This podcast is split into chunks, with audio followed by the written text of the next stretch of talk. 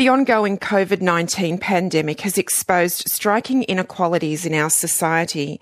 As a result, there is growing awareness of how marginalisation and entrenched inequality in Indigenous communities has deepened the experience of Aboriginal and Torres Strait Islander people during the current crisis.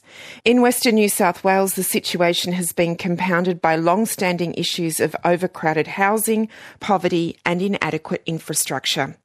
Karen Mundine is the CEO of Reconciliation Australia and is well versed in how best to heal divisions within communities. I caught up with Karen recently and began by asking her how the current crisis is impacting on the reconciliation process. Yeah, look, it's it's an interesting one because I feel like in these kind of moments it brings out both the best of us and the worst of us.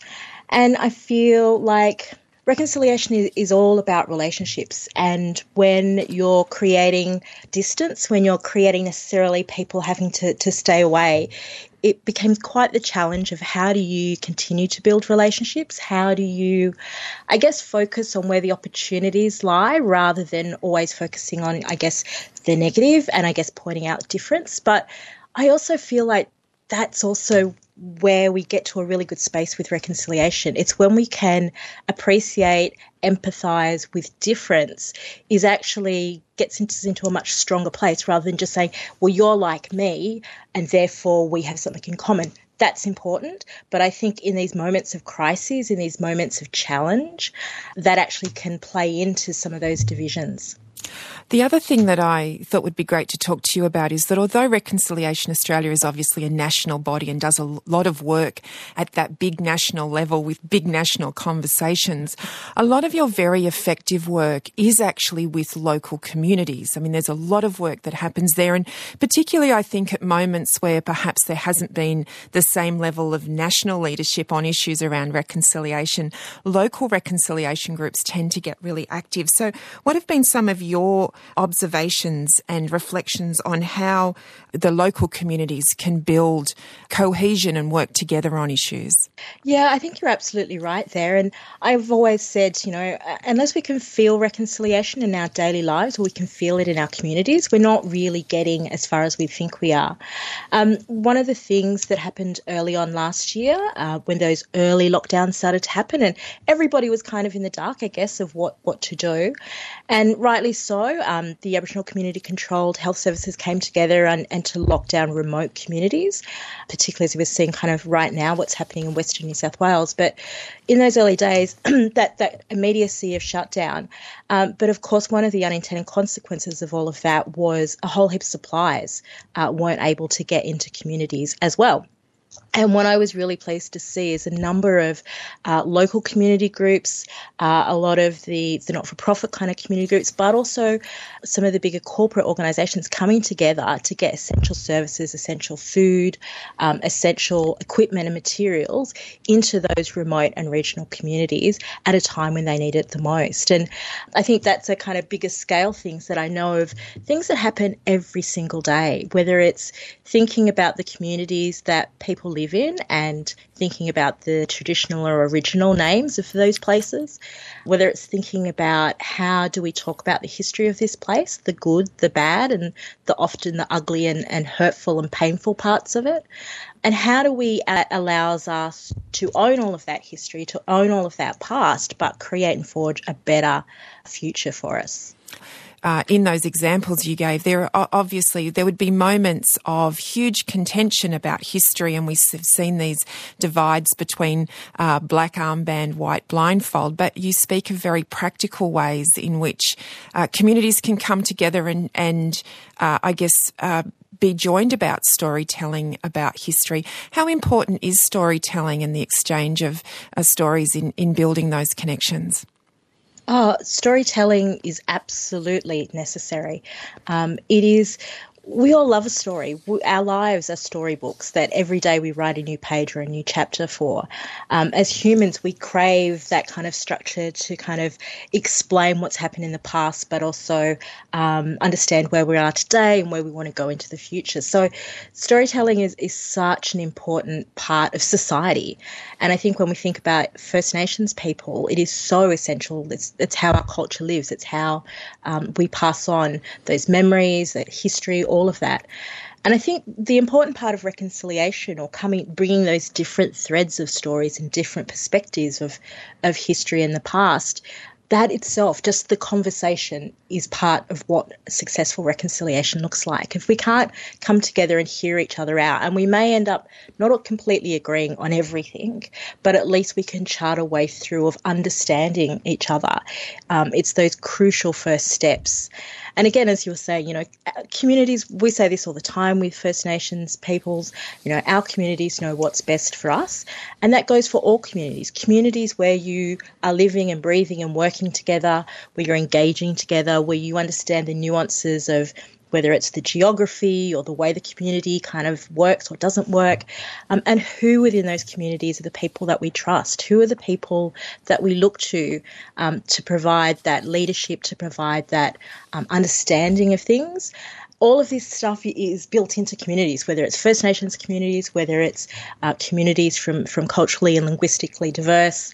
You know, I, grew up in Western um, Sydney, so I, I'm really familiar with that. And it's always about who are the people you trust and, and how do we have that shared common experience.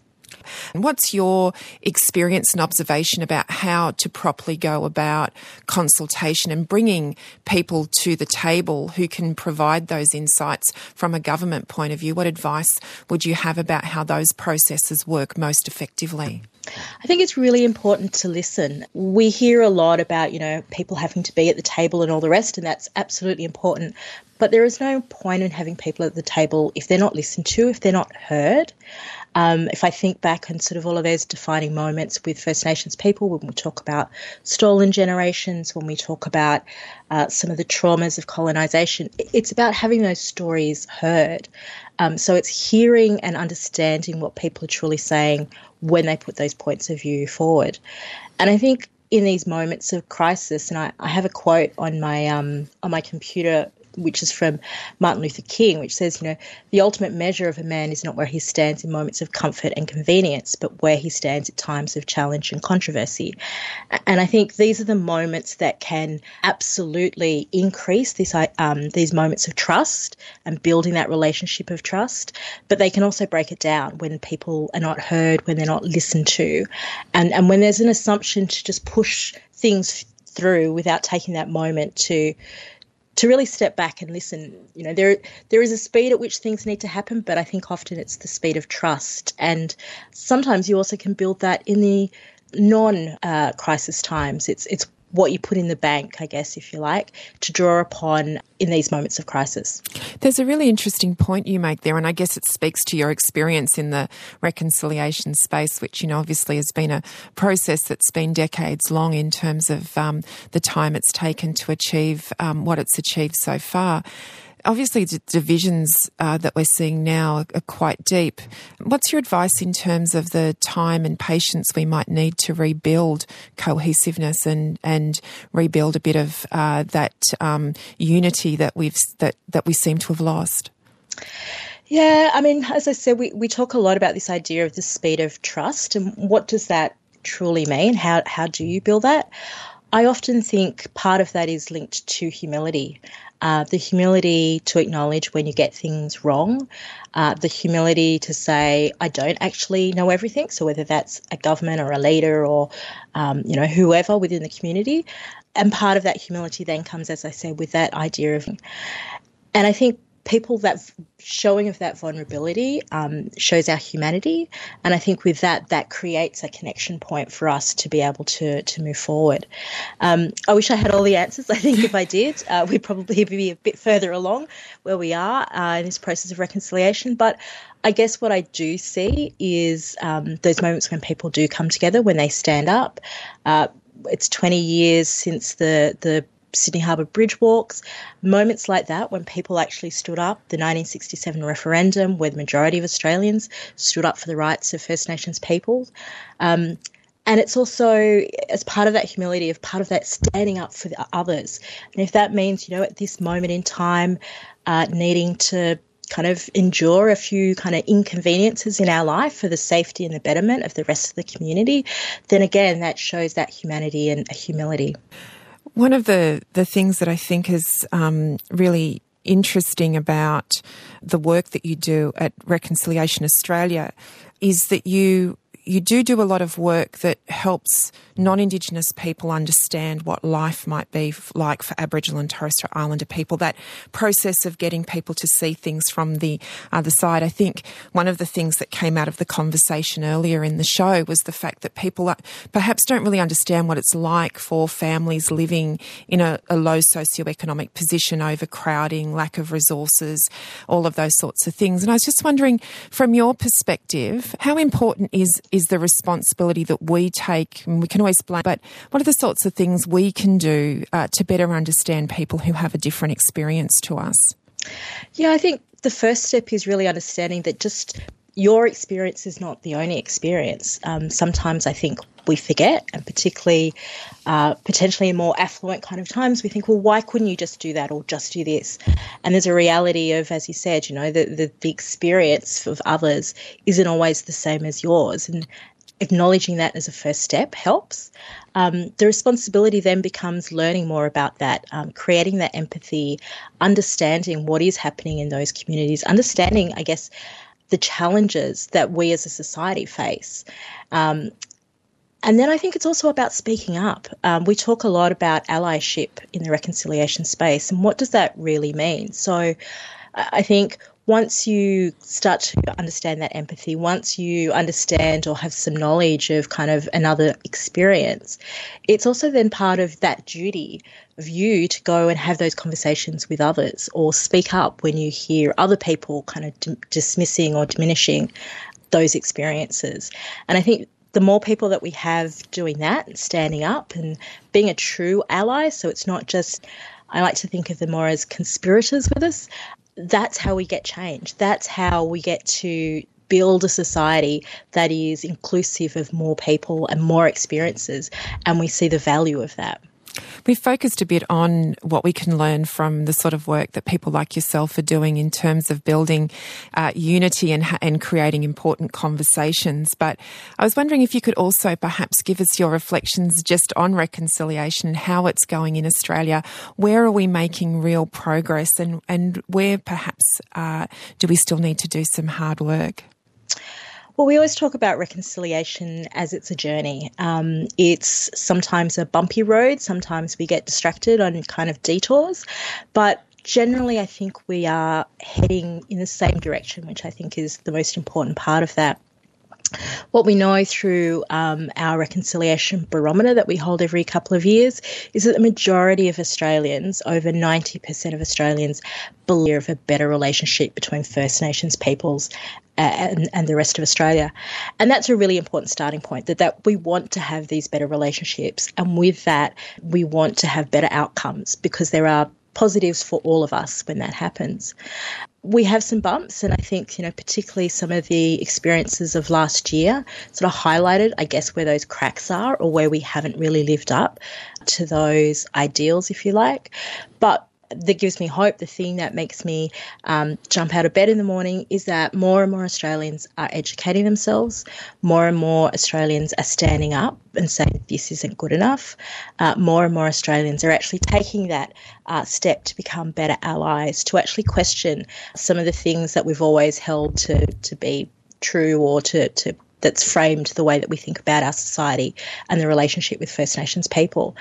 And when people do that, they're opened up to this much greater and richer experience. And that's uh, one of the really heartening things that we're seeing across the board.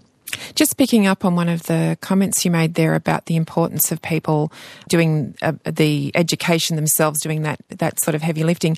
What are your suggestions, and in particular, what resources are available through Reconciliation Australia, particularly perhaps for people who um, are interested in in getting this information to their children? Yeah, so we've got lots of um, uh, resources on our website, uh, but we also, in particular, when it comes to children, we have a program called Narragunnawali uh, which is specifically run through um, schools and early learning services, and there are heaps of resources there. We also partner with amazing organisations like the ABC. We've done some stuff for Play School. Uh, we have a number of educational resources there on all sorts of topics both in that sort of school curriculum um, context, but also just, you know, did you know kind of trivia kind of questions and things that just I guess, flesh out or broaden out that kind of understanding and that opportunity to understand difference and that different experience. But there's also so many other resources out there. Like I said, the ABC has some great stuff there, uh, as does SBS and other uh, media organisations. But there are films, there are books, there are all sorts of ways to enter into this conversation um, that doesn't have to be hard or frightening, but hopefully, the more that people learn, the more that people engage, the more interested they are going to be about facing up to, I guess, some of those harder conversations. Karen, just uh, finally, can you share with us some of the things that you've been doing to, um, I guess, find your way through this period? How have you been been staying strong or, or keeping your resilience?